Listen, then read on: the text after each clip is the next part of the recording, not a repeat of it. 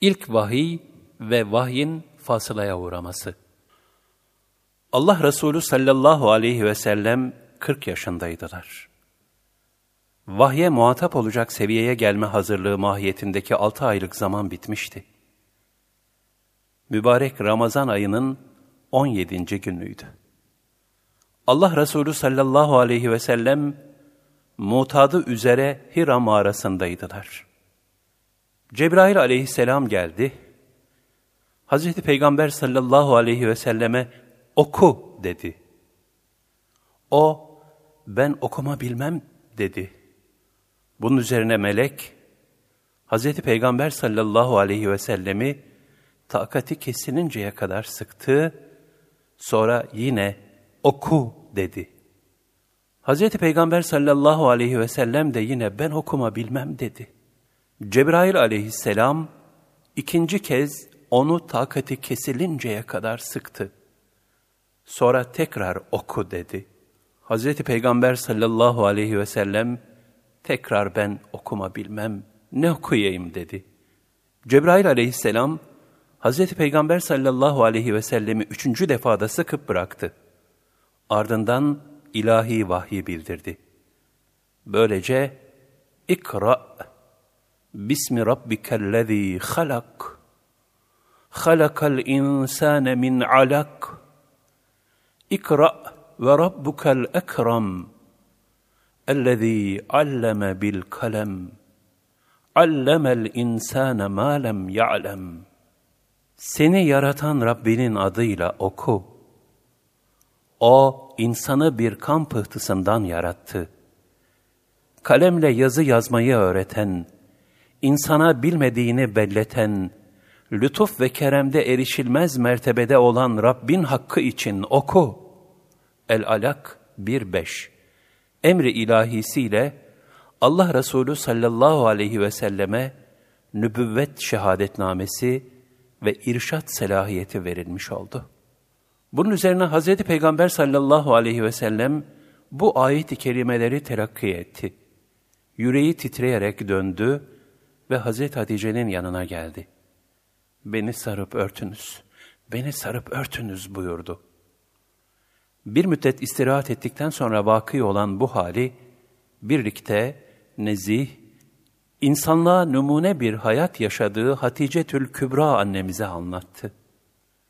Endişeli bir şekilde, ''Ya Hatice, bana kim inanır?''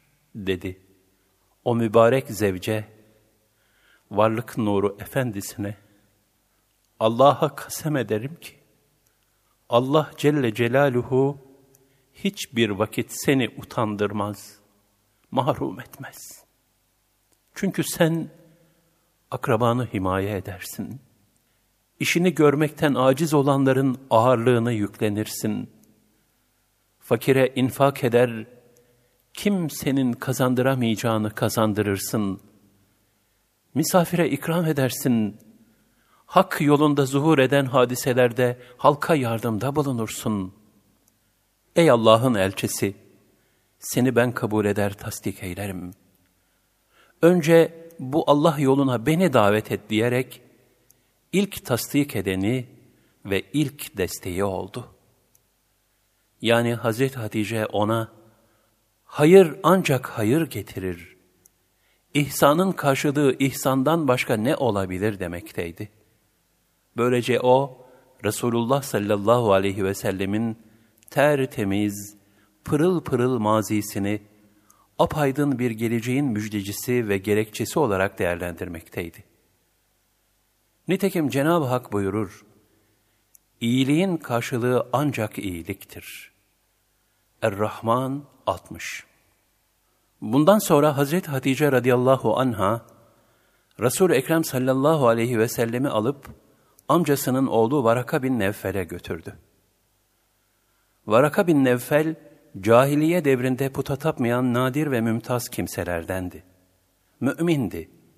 Hristiyanlığa mensup bir kimse olup İbranice yazı bilir, İncil'den yazılar yazardı. Hayri ihtiyarladığından gözleri görmez olmuştu.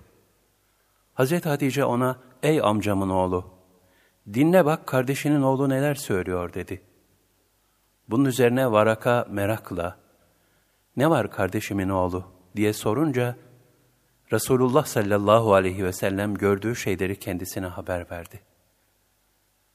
Anlatılanlardan ahir zamanın en yüce hakikatini kavrayan Varaka'nın gözleri önce tebessümle parladı, sonra da derin düşüncelere dalarak durgunlaştı.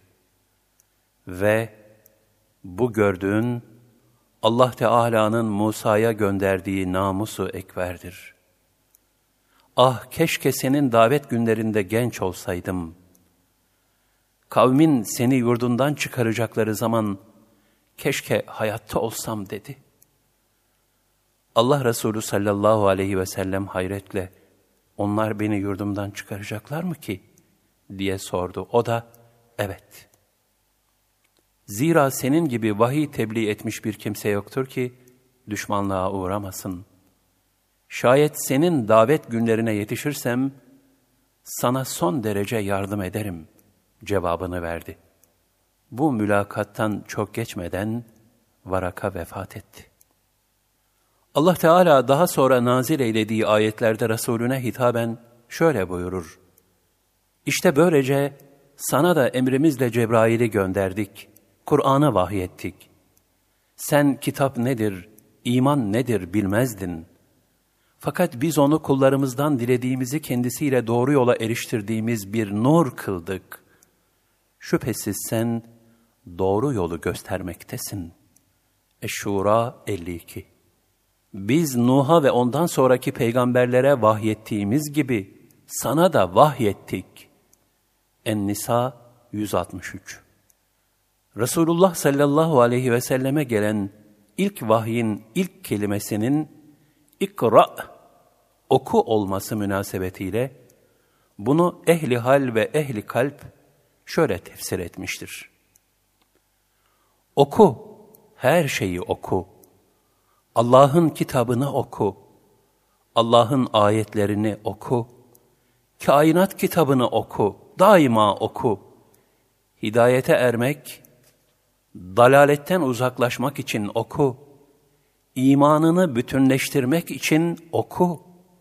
Allah adıyla oku. Yaradan Rabbinin adıyla oku. İnsanı bir kan pıhtısından yaratan, fakat ona her şeyi okumak, aydınlatmak, anlamak ve anladığını yaşatmak imkanlarını veren Yüce Rabbin adıyla oku. İnsana okumak nimetini ihsanla en büyük lütfu gösteren Allah'ın adıyla oku. Öğrenmek için oku. Kudret kaleminin bu aleme çizdiği her satırı oku. İnsana bilmediğini öğreten Allah'ın adıyla oku. Nitekim Mevlana Hazretleri, zahiri kitap okuma devrine hamdım. Kainatın esrarını okuma devrine piştim. İlahi esrarın yakıcılığından kavrulma devresine de yandım ifadelerini kullanarak geçirdiği manevi merhaleleri ifadelendirmiştir. Ayetteki oku emri çok mühimdir. Ancak onun Allah'ın adıyla olması da aynı derecede bir ehemmiyet taşımakta ve oku emrine ittibaın nasıl olacağını bildirmektedir. İlk vahiyden sonra Allah Resulü sallallahu aleyhi ve sellemin daha sonra ard arda gelecek olan diğer vahiylere iyice hazır olması için vahiy bir müddet kesildi. Çünkü vahiy o kadar muazzam bir vazifeydi ki onu kolaylıkla deruhte etmeye imkan yoktu. Nitekim Allah Resulü sallallahu aleyhi ve sellem sadık rüyaların ardından birdenbire vahiy meleğini karşısında görünce telaşa kapılmıştı. Hazreti Hatice'nin tesellisi ve Varaka'nın teyidiyle gönlüne itminan gelmişti. Artık o, vahyin yeniden başlamasını iştiyakla arzu ediyor, adeta sabırsızlanıyordu. Zaman zaman ilk vahyin geldiği Hıra Dağı tepelerine çıkıyor, bekliyordu. Bu fetret günlerinde de onun yegane tesellicisi Hazreti Hatice radıyallahu anha oldu. Bunun içindir ki Hazreti Peygamber sallallahu aleyhi ve sellem onun ruhi derinlik, incelik ve zarafetini hiçbir zaman unutmadı. Hazreti Hatice'nin vefatından sonra bir kurban kesilecek olsa, daima bir kısmını Hazreti Hatice'nin akrabalarına gönderirdi. O, varlık nurunun her şeyiyle unutulmaz, muazzez bir hatırasıydı. Resulullah sallallahu aleyhi ve sellemin hayatı, geçmiş peygamberlere bile nasip olmayan, hayal ötesi şeref tecellileriyle doludur. Allah Celle Celaluhu, Habibim diye sadece ona hitap etmiştir. Miraç peygamberler arasında yalnız ona nasip olmuştur. Mescid-i Aksa'da bütün peygamberlere imametiyle rüçhaniyeti sabit oldu. Musa aleyhisselamdaki len terani sırrı onda kâbe kavseyni ev edna olarak tecelli etti.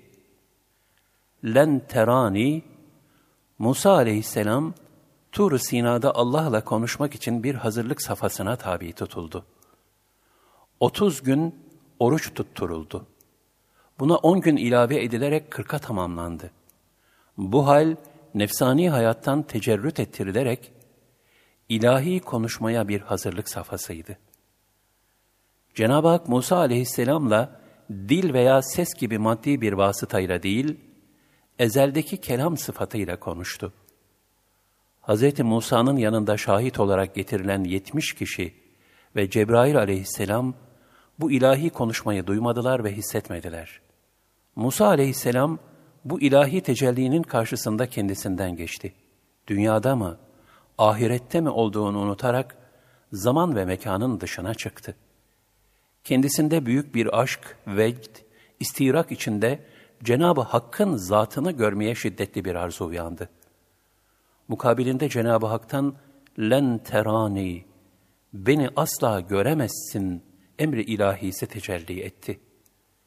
Musa aleyhisselam gayri iradi olarak ısrarına devam edince, Cenab-ı Hak dağa nazar etmesini, şayet onu yerinde görebilirse, kendisini de müşahede edebileceğini bildirdi. Rivayetlere göre sayısız hicapların arkasından Cenab-ı Hak'tan bir nur, sızıntı halinde dağa aksetti, dağ infilak etti. Bu dehşetten Musa aleyhisselam bayıldı. Ayıldığında haddi aştığı için Cenab-ı Hakk'ı tesbih ederek istiğfar etti.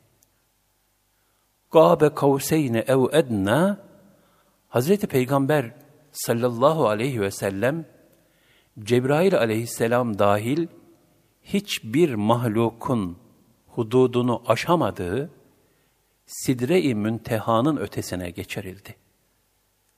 Ayette beşer idrakine birleştirilmiş iki yay arası veya daha az mesafe olarak bildirilen keyfiyetiyle kullarca telakkisi muhal ve mahrem olan bir vuslat vuku buldu. Bu, Hz. Musa ile Hz. Peygamber sallallahu aleyhi ve sellemin biz acizlerin idraklerine sunulmuş bir kıyasıdır. Allah'la kavuşum noktası olan namaz, onun dininde ümmete de küçük bir miraç olarak ikram edildi. Ayrıca namaz, başlangıçta elli vakit emredilmişken, Resulullah sallallahu aleyhi ve sellemin niyazı neticesinde, ümmeti Muhammed'e beş vakit olarak farz kılındı. O, yetim ve ümmi, insanlardan ders almadı. Bütün beşeriyete kurtarıcı ve gayb aleminin tercümanı ve hak mektebinin hocası olarak geldi. Hz. Musa bir takım ahkam getirmişti. Hz. Davud Allah'a dua eylemek ve münacatları teganni etmekle mümtaz olmuştu. Hz. İsa insanlara mekarim ahlakı ve dünyada zühdü öğretmek için gönderilmişti. İslam peygamberi Hazreti Muhammed Mustafa sallallahu aleyhi ve sellemse bunların cümlesini getirdi, ahkam vaz etti, nefsi teski edip berrak bir kalbi selimle Allah'a duayı öğretti. En güzel ahlakı talim etti ve yaşayışıyla numune oldu. Dünyanın aldatıcı alayışına aldanmamayı tavsiye buyurdu. Kısaca bütün peygamberlerin selahiyet ve vazifelerinin cümlesini şahsiyet ve eserinde cem etti. Nesep ve edep asaleti, cemal ve kemal saadeti hep onda toplanmıştı. Şüphesiz onun 40. yaşı insanlık için dönüm noktalarından biri oldu. 40 yıl cahil bir toplum içinde yaşadı. Sonradan ortaya koyacağı mükemmelliklerin çoğu halkının henüz meçhulüydi. Bir devlet adamı, bir vaiz, bir hatip olarak bilinmiyordu. Büyük bir kumandan olduğundan söz etmek şöyle dursun, sıradan bir asker olarak bile maruf değildi. Geçmiş milletlerin ve peygamberlerin tarihinden, kıyamet gününden, cennet ve cehennemden bahsettiği duyulmamıştı. Yalnız kendi şahsına münhasır, ulvi bir hayatın, yüksek bir ahlakın içindeydi. Lakin ilahi bir talimatla Hira mağarasından döndüğünde tamamen değişmişti.